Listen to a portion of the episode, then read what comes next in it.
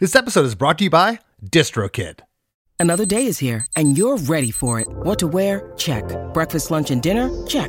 Planning for what's next and how to save for it? That's where Bank of America can help. For your financial to-dos, Bank of America has experts ready to help get you closer to your goals. Get started at one of our local financial centers or twenty-four seven in our mobile banking app. Find a location near you at bankofamerica.com slash talk to us. What would you like the power to do? Mobile banking requires downloading the app and is only available for select devices. Message and data rates may apply. Bank of America N A, member F D I C. It's Throwback Thursday. Hey everyone, Chris Fafali is here. Man, I love doing these Throwback Thursday episodes because every week we have more and more new listeners tuning into the podcast who might not scroll back through the archives and because of that might miss out on some amazing past episodes. I mean, minus a little bit at the end of the episode where the guest talks about what they currently have going on. These episodes will remain timeless. The stories behind the songs do not change, which is one of my favorite things about making this show. At the risk of sounding a little pretentious here, I really believe that capturing these stories behind the songs from the mouths of the people who wrote them is almost as much of a piece of art as the songs themselves. Or at least that's what I tell myself. Maybe you agree or maybe not, but either way, I hope you really enjoy them. That being said, I was really happy to pull this one from the back catalog and into the forefront again. Back on March twenty-ninth of twenty twenty-one, Liz Stokes from The Beths sat in to discuss the writing and recording of Future Me Hates Me. Over the past few years, The Beths have become absolutely one of my favorite bands. There are only a handful of bands for me personally that when they release a new song, I'm listening to it as soon as possible, and The Beths are one of those. So it goes without saying that I was psyched when their new album, Expert in a Dying Field, came out last week. I can't recommend it enough. This band is so fun and inventive, and as you'll hear in this episode, Liz is very humble and likable. Plus, she was our first and only, so far, guest from New Zealand, which is a place I dream of living someday. So there's that too. Okay, I'll let you get to it here. Let's throw it back to March twenty-ninth, twenty twenty-one for episode number forty-four of Chris DeMakes a Podcast. Elizabeth Stokes discusses The Beths' Future Me Hates Me.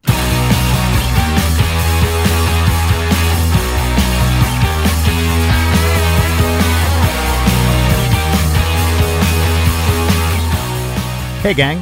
Today's guest is Liz Stokes, singer and guitarist for the Auckland, New Zealand band, The Beths. Liz and I break down their fan favorite song, Future Me Hates Me, from the two thousand eighteen album of the same name. Liz and I talked about the initial inspiration behind the track and how her original demo wound up evolving once it was brought to the rest of the band and guitarist Jonathan Pierce, who also produced the album. We touch on the fact that the New Zealand government has helped The Beths with financial support as part of their International Music Market Development Grant Program, and how this was integral for the band to initially tour outside of their homeland. And Liz couldn't have been kinder to me for messing up the lyrics to her song. I was convinced what I had written down was what she was singing. It's the Kiwi accent that threw me off, I swear. For all this and much more, sit back, relax, and enjoy the ride. Hey, hey, have you heard? Chris DeMakes a Podcast. Hey, hey. Have you heard? Chris DeMakes a Podcast. Hey, hey, have you heard? Chris DeMakes a Podcast. Hey, hey, have you heard? Chris DeMakes a Podcast. I know from doing a little research that you and all the members were attending classes at the University of Auckland uh, in New Zealand, where you're from, uh, where you all studied jazz, which is very interesting. So you were studying jazz and decided to to form a uh, a band together. Um, yeah, kind of. Like I, I knew Ben and Jonathan, who are uh, still in the band. Um, like Jonathan, we went to high school together, and even back then, were um, playing in like our high school bands, I suppose. And same with Ben, who. Um, This is like real boring, um, but like I met him when I was at high school, but he was at university, but through his like version of high, high school, like prog band or something like that. And um, yeah, so we all knew each other like ahead of time, but we all ended up studying at, studying at the University of Auckland. Yeah, the jazz program there is like really, really fun. Um, it's uh, you can't really be maybe a jazz. It's very hard to be just a professional jazz musician in New Zealand. It's quite small, so I feel like people study just kind of music and then you end up playing just lots of different stuff.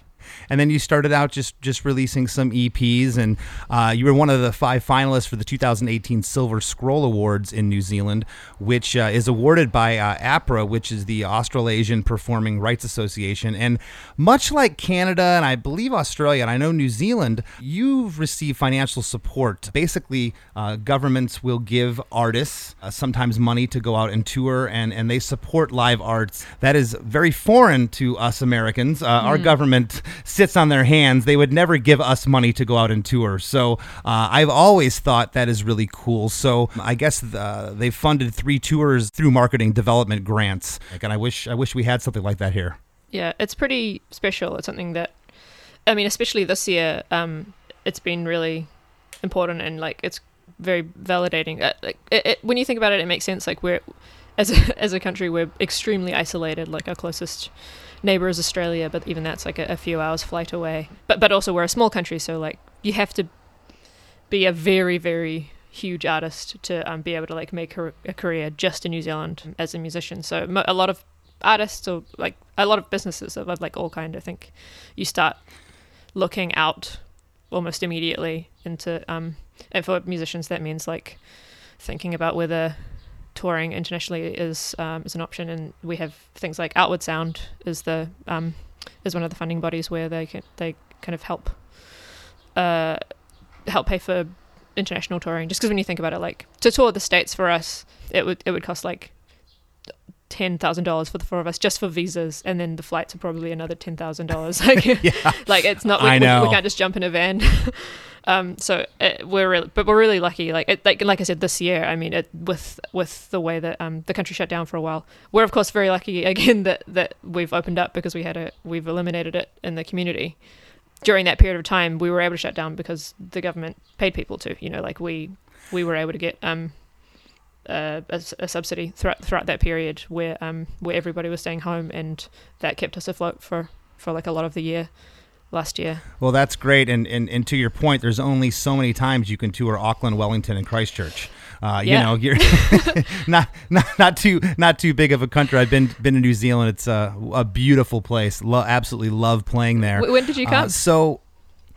Uh, first time I was there was uh, December thirty-first of nineteen ninety-eight. Whoa, New uh, Year's. Played, yeah, play, yeah, played played the Warped Tour in Auckland uh, back then. Oh my gosh, I didn't so. even know we had the Warped Tour. And oh, yes, I'm yes, so, and so uh, I missed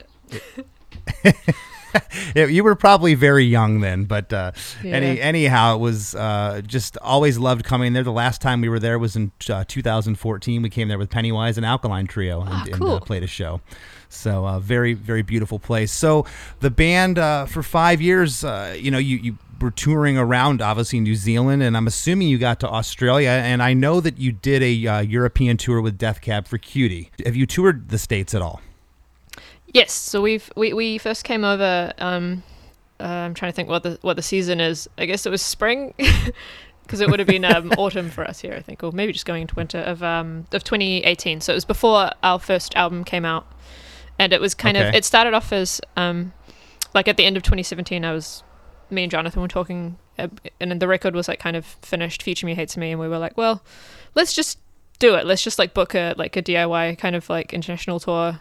And we'll apply for some funding, and maybe we'll get it, and we'll just do it, and then we'll come back, and you know, we'll move out of our flats, and then come back and start again, you know. Um, and it just we didn't have to start again, which was good. It, like things kind of went pretty well. We ended up um, uh, signing with Carpark, and we ended up just continuing to tour for most of that year. So we we went to the States, I think, a couple of times, and, and to Europe a couple of times, and over to Australia, and uh, just kind of all over, and kind of toured nonstop for almost. for like around eighteen months or so, which was awesome. Well, good good for you, and it's it's testament to the the buzz that you've been building up. Just uh, it seems like every day more and more people are, are knowing about the band. Uh, the song we're going to talk about today is Future Me Hates Me, uh, which is uh, from the album of the same title, your first uh, full-length record, which was released on August tenth, uh, two thousand eighteen. Uh, did Jonathan Pierce, your guitar player, did he produce this record? I know he produced your latest record. Yeah, he did. He did. He did. He's amazing. It sounds so good.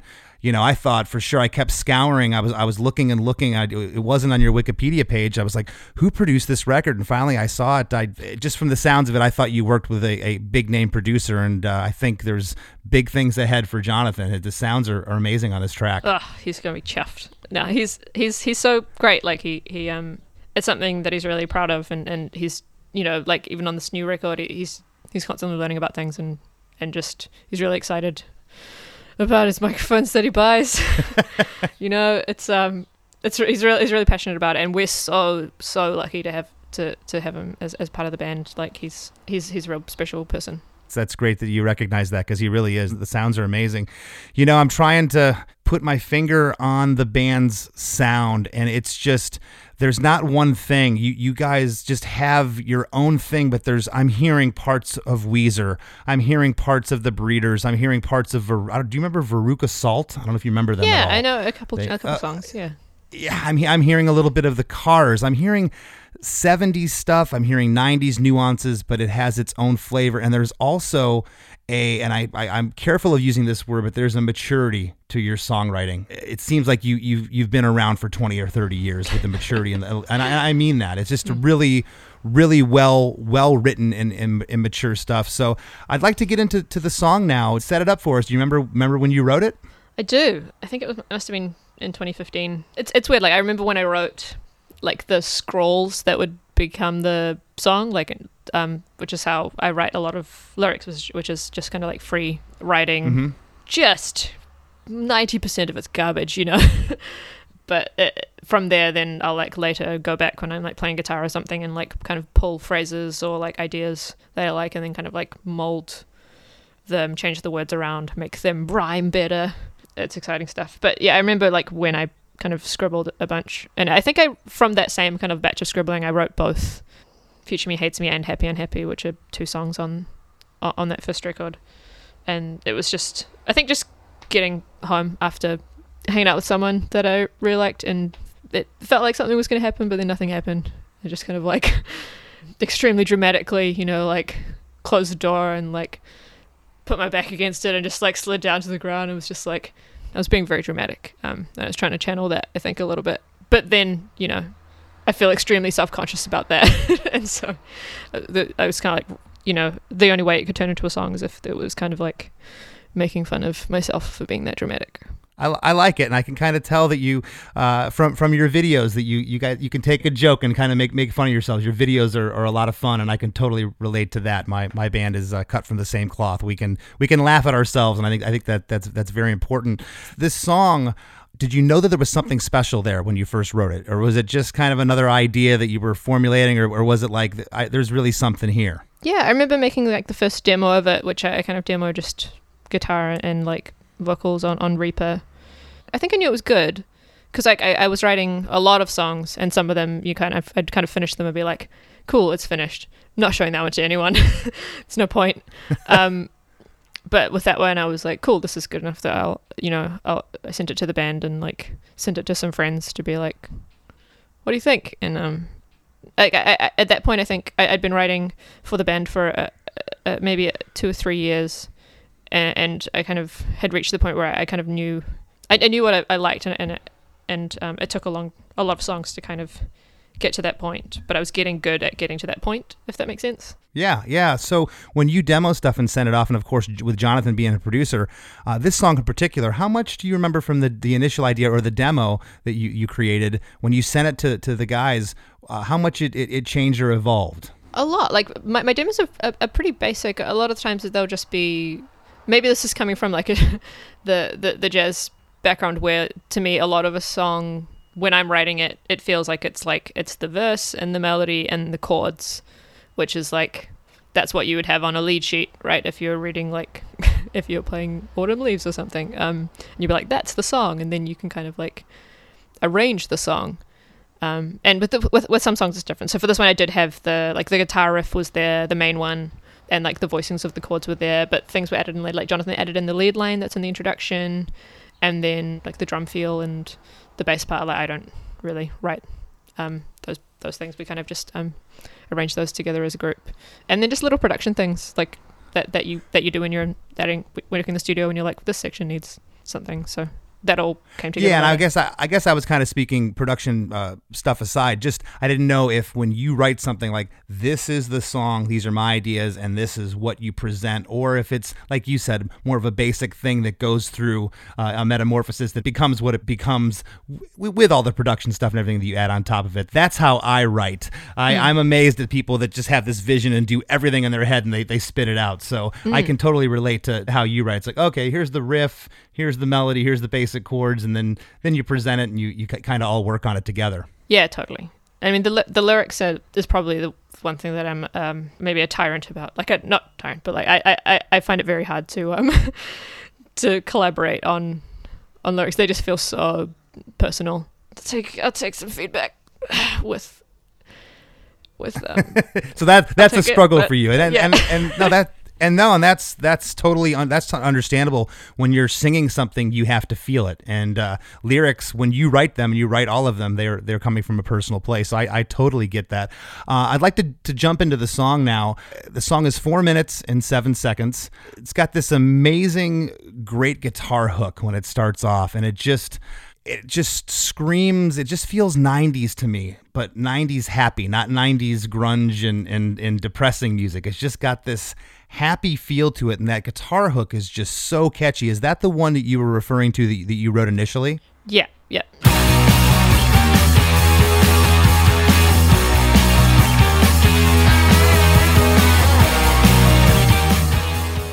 So that was like what I initially came up with and kind of wrote the verse over... if that makes sense, and then kind of stripped it back. Yeah. So there's a uh, fourteen second intro of this part that's just so catchy, and then we get into the first verse. And the first part of the first verse, it just kind of breaks down to what I'm calling this kind of fuzz guitar, and and, and, the, and the bass and drums are just grooving. And the lyric is, um, I never wanted to, I didn't want to fall. And and Liz, you're going to have to help me with the, se- the second word. The only one I don't think I know here. Is it I won't or I don't? Believe. Uh, hang on, I'm trying to remember the lyrics to my own stupid song. I, don't, I don't believe that love's a good it's, idea. I don't. I swear. I swear you say won't, which is kind of a cool lyric too. Okay, so I never wanted to. I didn't want to fall. I don't believe that love's a good idea at all.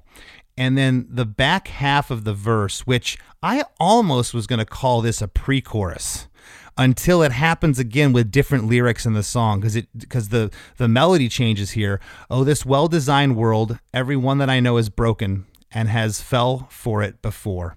Uh, so set up set up this first verse for us uh, lyrically. Yeah, sure. It's um it's actually it's well-designed woe. Everyone that I know is broken and has fell for it before, which I know has fell for it is not grammatically correct, but it just um it just sounded right.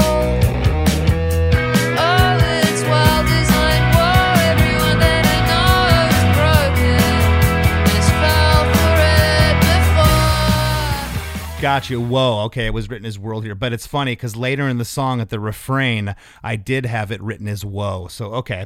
I, again, I have to, I have to say one of my favorite artists, and I don't know if you're familiar, is, is uh, American band, The Pretenders, Chrissy Hynde. Mm. And then this part that the melody line here is just haunting and beautiful. Oh, this well-designed woe, everyone that I know is broken and has fell for it before. It's just awesome. And then you come into a, what I call here, a half re-intro. Was that something that you remember writing from the beginning? Like, okay, we're gonna we're gonna do a verse, and we're gonna go to this half re-intro back into another verse, or was it longer, or was that written from the beginning, or something that evolved? Um, yeah, I think I, I, the double verse thing is something that I do a lot, and I think it's from listening to a lot of like Death Cab um, for Cutie growing uh-huh. up. Just like this.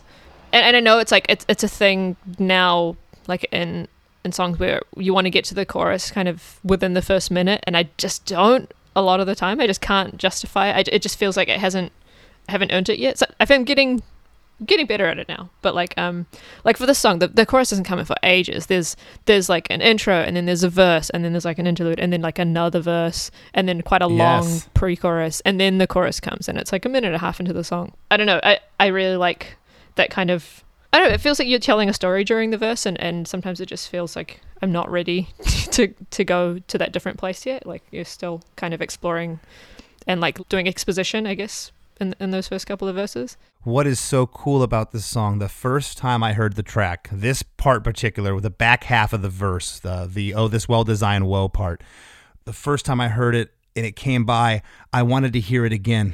It's so catchy, but it's foreshadowing to come at the last chorus when it does come back again, and it and it doubles at the, at the very end yeah. of the song. It kind of bite, bites off that melody line, which is just, this song keeps evolving and growing, and the parts never get boring in this song. You know, you say the chorus doesn't come for a long time, but it works in, in, in this context of this song. It just it just works brilliantly because the parts just keep flipping. It never gets boring. And then uh, this, I'm calling it a half reintro. Uh, then it comes back into to verse number two, and the lyric is, uh, and sometimes I think I'm doing fine. I think I'm pretty smart. And on the I think I'm pretty smart line, here's something that only happens on this line of the song. There's this arpeggio guitar part, this picking part. Sometimes I think I'm doing fine. I think I'm pretty smart.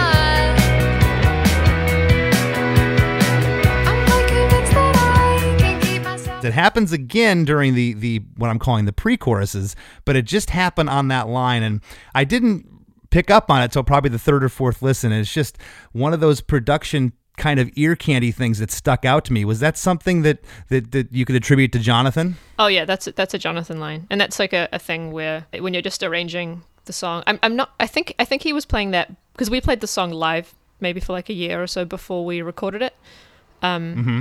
and I think it's something that he just would have. You know, it makes sense if you're repeating the same, the exact same kind of, the lyrics are different, but it's the same kind of form. He was just like, something needs to go here. And so he put something there, and it's a nice, and it, yeah, he's real good at writing those little, just like sparkly ear candy bits. No, and it's great because it's not there in the first verse. And I love that how, how you know, that that can really build a song, and it does so in, in, in this sense. Uh, the next lyric is, I'm quite convinced that I can keep myself up high.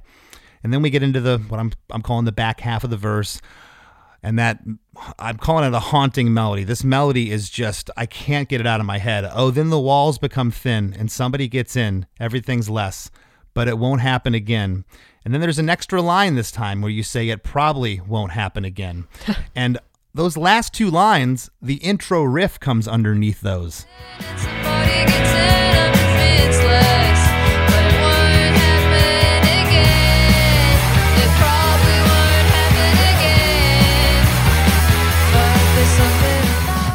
And I'm thinking at that point, the first time I heard it, okay, now we're going to launch into a chorus, but it dips back down in, into the pre-chorus for the next part. Yeah, it's a lot of bits.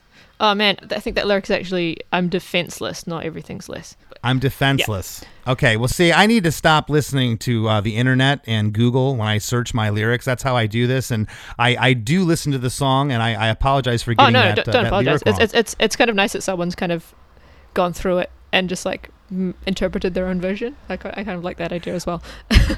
um, At least it's not your own bandmate telling you that your lyric's wrong. Then you'd have a problem with it. yeah, yeah, beat him up.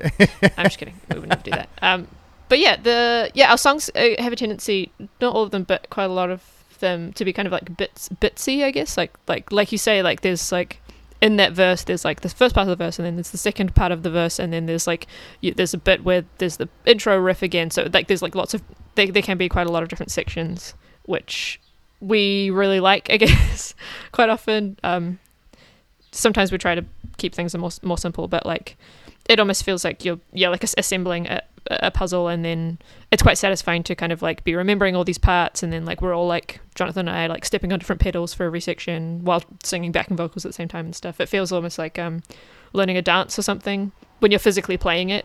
It's nice to kind of like feel like a song is a puzzle that you're kind of putting together.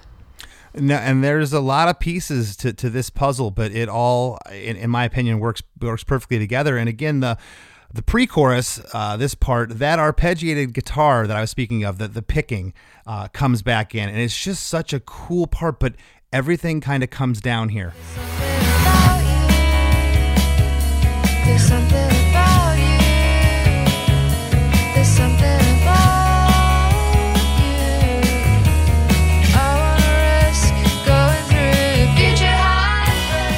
And the lyric is, but there's something about you. There's something about you. There's something about you.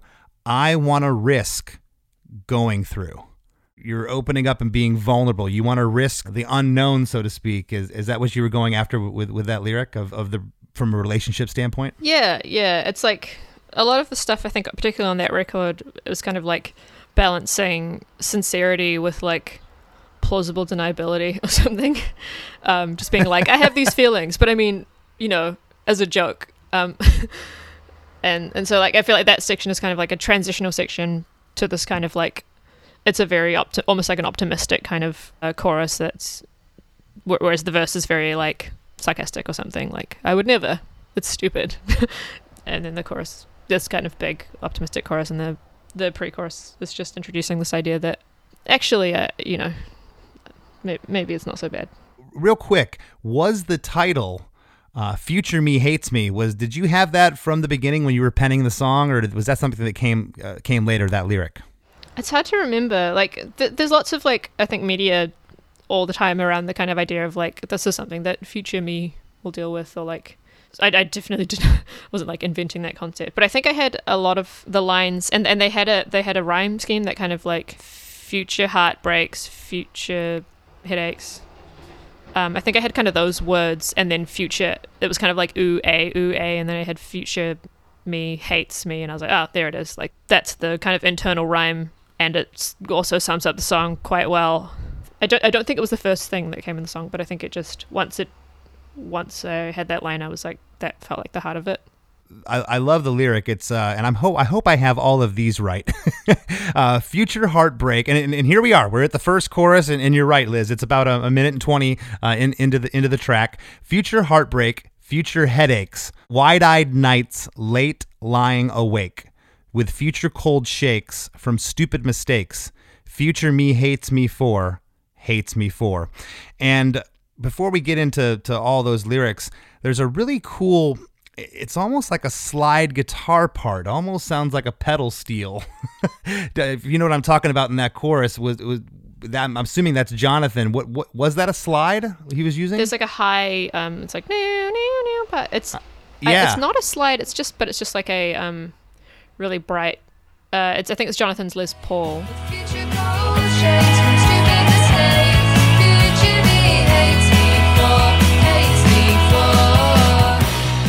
I actually play that part live, but I think we we we we recorded it on a few different guitars. But that was like one of the last things we added to that song. Like the song was kind of done, and we were just like the chorus. Just it feels like it's missing, like a sparkle or something. Like uh-huh. um. And we added that, and we were like, "Oh, this is cheesy," but we couldn't stop smiling, so we were just like, oh, "Okay, well, it has it has to go in." Sometimes you got to pour the cheese on, Liz, and this part is so good. I'm glad I'm glad you left it because it really, me too. And it just takes me back. It, it takes me back to, and I want to ask real quick: did you have any seventies influences, or did your parents listen to music from the seventies or anything? Because when that part, that guitar part comes in, it just takes me back to. I don't know, something like a, a Fleetwood Mac, or I, I mentioned the Pretenders. It just takes me back to that era, and it just, it, it's just, it it makes me feel good. I guess that's the only word to to describe it. I love that part. Yeah, yeah. It's like, I don't know. We we've all listened to so much stuff. Like I I grew up listening to. My mom had like this radio station called Easy Listening Eye in the car, which I, you know, I didn't know any of the artists, but like n- now a song will come on, and, and I know. I know it intimately. uh, I'll be like, yeah. I know the song like the back of my hand, and it was all. And now looking back, it's all. It was all like yacht rock and like kind of like Billy Joel and uh, Michael McDonald and um and also like eighties stuff like Spandau Ballet or something like that. It was all just kind of like easy listening songs from the seventies and eighties. Um, I know you've mentioned Death Cab, and and I, I don't really hear them too much. I'm and I can't. What what I think is fascinating about your band is I can't pinpoint one thing. It just keeps through, especially through this track. I just keep hearing different things that remind me of stuff, and it's just it's really cool. So that's why I wanted to to ask you about about some of those influences. Um, after the first chorus. We come back into a, a full band reintro, and and before we, we talk about that, just these lyrics here, the future heartbreak, future headaches, that chorus. Do you remember if you had that initially, or or that was something that you, you kind of had to work on as as being the hook and the chorus of the song? Yeah, that was that was that was written. That was like that stuff was um part of the kind of like mishmash of of, of like words on on those kind of few pages. Was this kind of like future things that were going to go wrong, you know, some of them conveniently rhymed. So it was just kind of like, like all these different things that also rhyme. Rhyming is very important to me.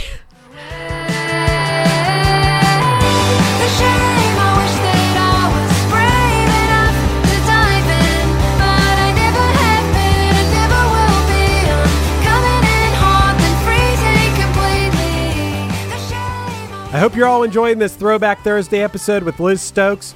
We'll be right back with part two after a few words from our sponsors. Looking to elevate your music career? DistroKid is a digital music distribution service that enables musicians to distribute their music to online stores and streaming platforms such as Spotify, Apple Music, YouTube Music, Amazon, Tidal, and many more. DistroKid collects earnings and payments, sending them to you, the artist.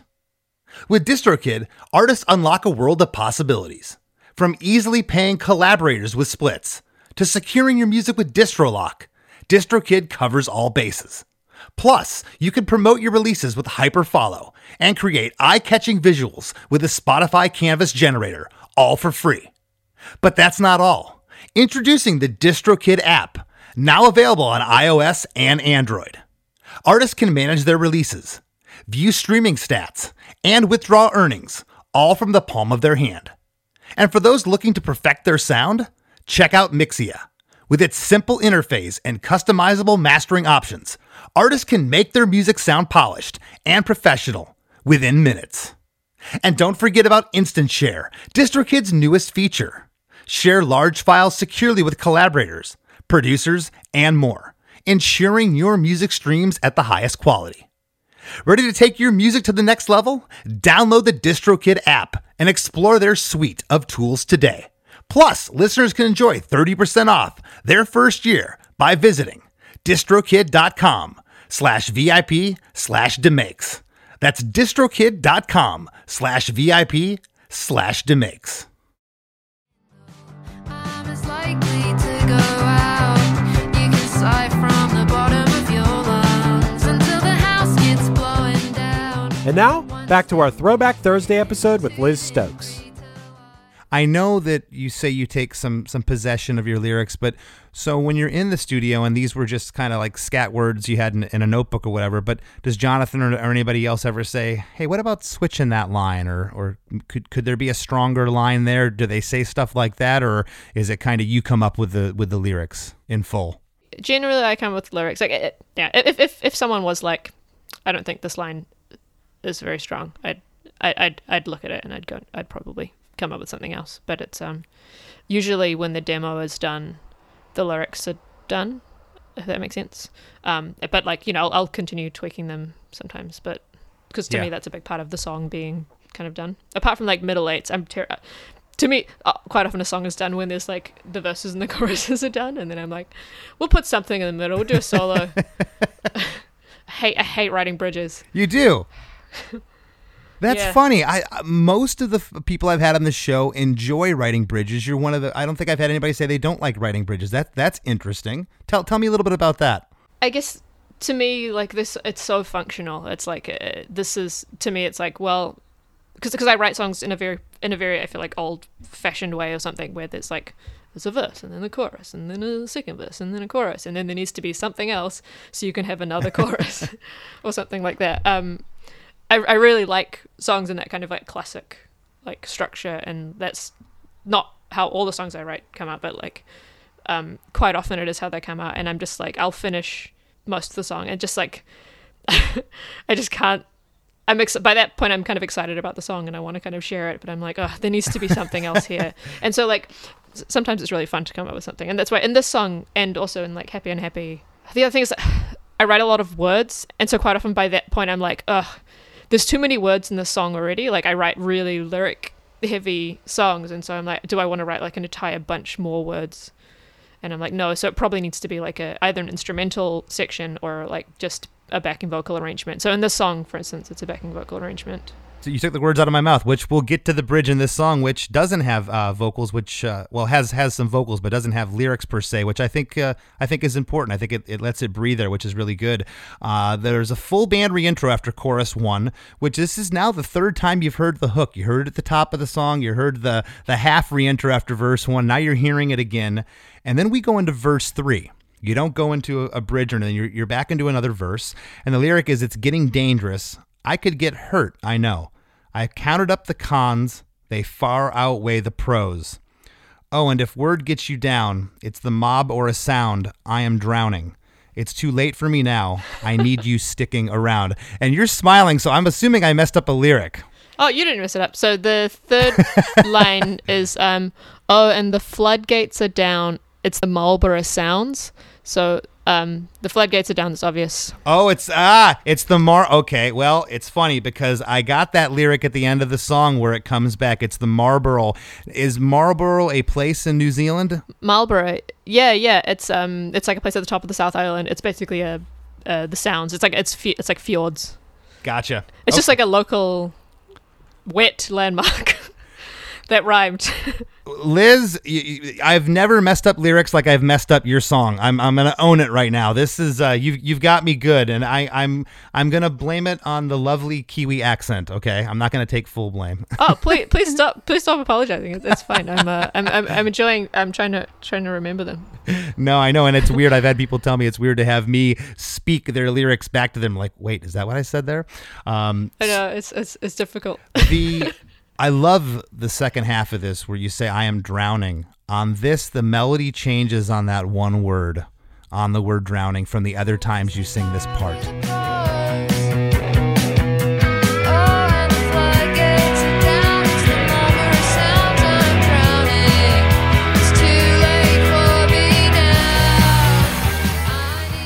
Do you remember that? Do you remember you changing that, or Jonathan or someone in the studio suggesting there's a, there be a change there? No, I think phrasing is something that's quite important to me. I think that the, the way that words feel when they're coming out of your mouth and the way that they sound, I feel like is really important. It's something that when I'm writing, the way that the words sound is like part of what I'm writing, mm-hmm. um, if that makes sense. So like the, the particular phrasing is quite important. So like, yeah, it, like more important than like having the exact same melody is making that particular line sound compelling and sound to me also like kind of sound natural or unnatural in a memorable way. Yeah, it, it that, that just yeah. that one that one word and what you did there, it stuck out to me. I thought I thought I think that's a really really cool part of the song. I love it. Thanks. We get into pre-chorus number two, which is the same lyric as pre-chorus one, because there's something about you, there's something about you, there's something about you. I want to risk going through. On this pre-chorus though, there's either some organ pads pushed way back in the mix, or like a low register violin or strings. Is that there? Is that what I'm hearing? Um. You're hearing it, and it is a just like a low, fuzzy guitar. There's something about you. There's something about you. I wanna risk going through a future heartbreak. Wow, it almost it sounded like strings or like a low, low violin, like pu- push back with some reverb on it. But that's that's a guitar. It's really, really interesting, and it really. It adds to that part, and of course I had to go back and listen to pre-chorus one, and nope, it's not there. That is just another one of those little cool pr- production uh, qualities that I think is really, really neat. The Thanks. Second chorus is the first time that it's a double chorus, and this is where the song really, as if it wasn't already interesting and took you on on this little ride, it it gets pretty... pretty intense now, just in terms of production and the different parts that come in. The first half of the chorus is the same: future heartbreak, future headaches, wide-eyed nights, late lying awake, with future cold shakes from stupid mistakes. Future me hates me for, hates me. And then it does a turnaround, uh, future heartbreak, future headaches, and then there's the woo-oo-oos, the backing vocals. Hates me.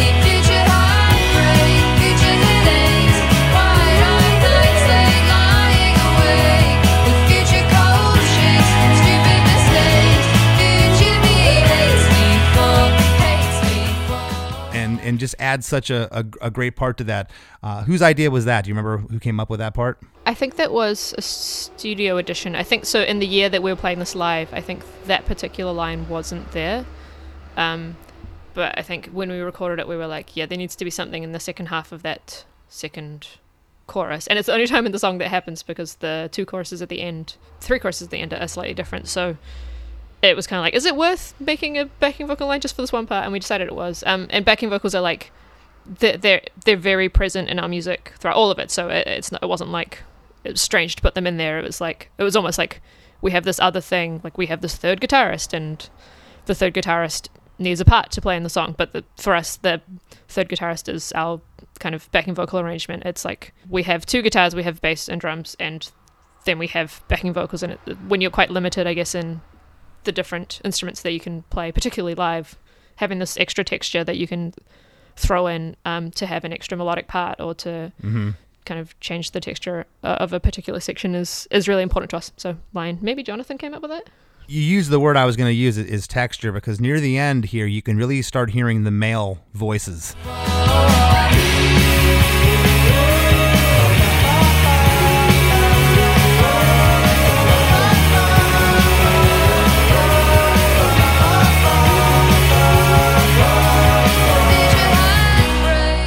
Predominantly sounds mm. like you doing a lot of the backups and, and hearing hearing your uh, higher register, and then you can hear the male uh, voices come in at the end, which is just so cool with how it's playing off of you. And it goes into what I'm calling the bridge. It's a twelve second bridge, uh, instrumental, but there are four woo-oos here, but there's a counter melody with some ba-ba-ba-bas happening there, uh, which really work mm-hmm. cool cool together. Do you do you remember how that, was that another studio uh, thing that came about? So that w- that one we would have had to, we were doing that when we were playing it live, when we were learning the song, like a year a year before we recorded it.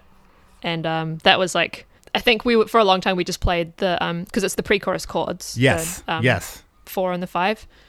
Is it? Oh, I can't remember. Um, yeah, I think it's like the, is it uh, C minor to D minor? I played it earlier. Uh, something like that, yeah. yeah. Anyway, but, um, yeah, so it's like that, just like, just repeating the pre-chorus chords, which is something I've done before in bridges, as like, almost as a placeholder. And then I was like, you know, we, everyone was like, we need to put something here. So I went away and I just like wrote a um a four-part thing where like Ben and I do the woos, and then uh, Jonathan and Tristan do the kind of counter melody line that kind of ends up together at the end. It's very ba ba ba-y, which like after I wrote it was like, oh damn it, that's like a postal service thing. Oh well.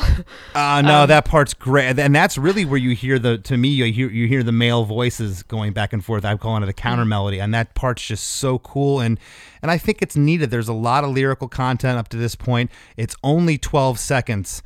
But it's perfect to set up the third chorus. And when the third chorus comes in, uh, the band breaks down for the first time. It's just, you know, the future heartbreak, future headaches. There's a couple of cymbal hits.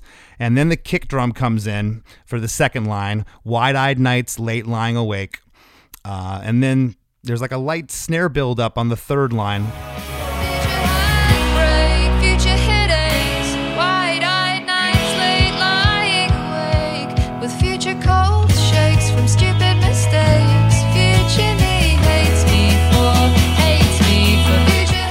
Do the back half of the third chorus, or or what I'm considering an outro, and here's where I, I think I might have gotten the lyrics finally right. Uh, I did write I did I did write Marlborough here, where I had that wrong before. This part's really cool because now it's a complete counter melody, and it took me so many times listening to this, Liz, to figure out what part I want to listen to, and now I can kind of equally listen to them both. There's a lot going on here, but it works uh, together in such a congruent fashion. So tell us what the thought was here of having it, and I'll, I'm going to read the lyrics real quick, and I'll, I'll have you set it up. Uh, again, you're saying future heartbreak, future headaches, you're, you're repeating the chorus, but behind it I'm hearing... Uh, and I don't know if you're doing it. It sounds more like it, it might be Ben or Jonathan singing this part. And uh, correct me if I'm wrong with the lyrics, but the floodgates are down. Mm-hmm. It's the Marlborough Sounds. Uh, Marlborough wa- Sounds, yep. Walls become thin and somebody gets in. It's a well-designed woe. Everyone that I know is broken. Yeah. And it's biting off the back half of the verses melody that I wanted to hear repeated, but only happens, I'm saying once in, in each time, and now you're getting it because this part happens twice behind the chorus.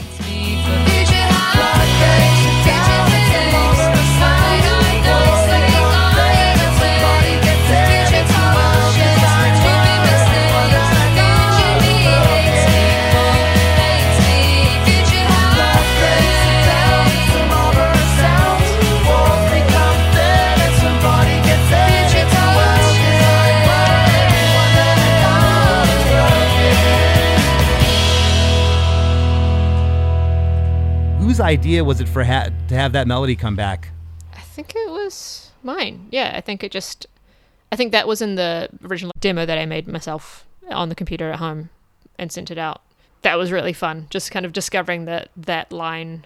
I was like, something needs to happen here in these last couple choruses, and just figuring out that last line fits, and then kind of like, so taking the third the third verse one and then going back to the second verse one and then back to the third uh, the first verse one, and being like, oh, it kind of tells a story when you like, it's like you're you're, you're telling a story, which in reverse of the song, but it, it still makes sense, and you get to finish on that line, everyone that I know is broken, which is like a weirdly depressing line Um, to finish on, but I kind of like that. And it actually only happened once, but then when we played it together live, um, learning the song, we decided it needed one more round, um, and I, I stopped singing the main chorus melody last time through, and um, the boys just keep singing that part, and then that's when the song finishes on that depressing note. I love it, and you know, I have a term for it. I've heard in you know in the studio over the years that you know at the end of a song, a lot of times you'll you'll we call it throwing in the kitchen sink, or it's a train wreck, you know. And and this yeah. this this is, if I've ever seen one or heard one,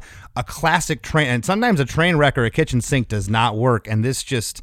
It is so cool. And like I said, it took me so many listens to figure. At first I was like, well, the chorus is still going over here, but yet there's this new melody. But wait, that's not new. That's the that's the back half of the verses. It's just, it's a really, really well thought out and well written part. It's it's really, really great.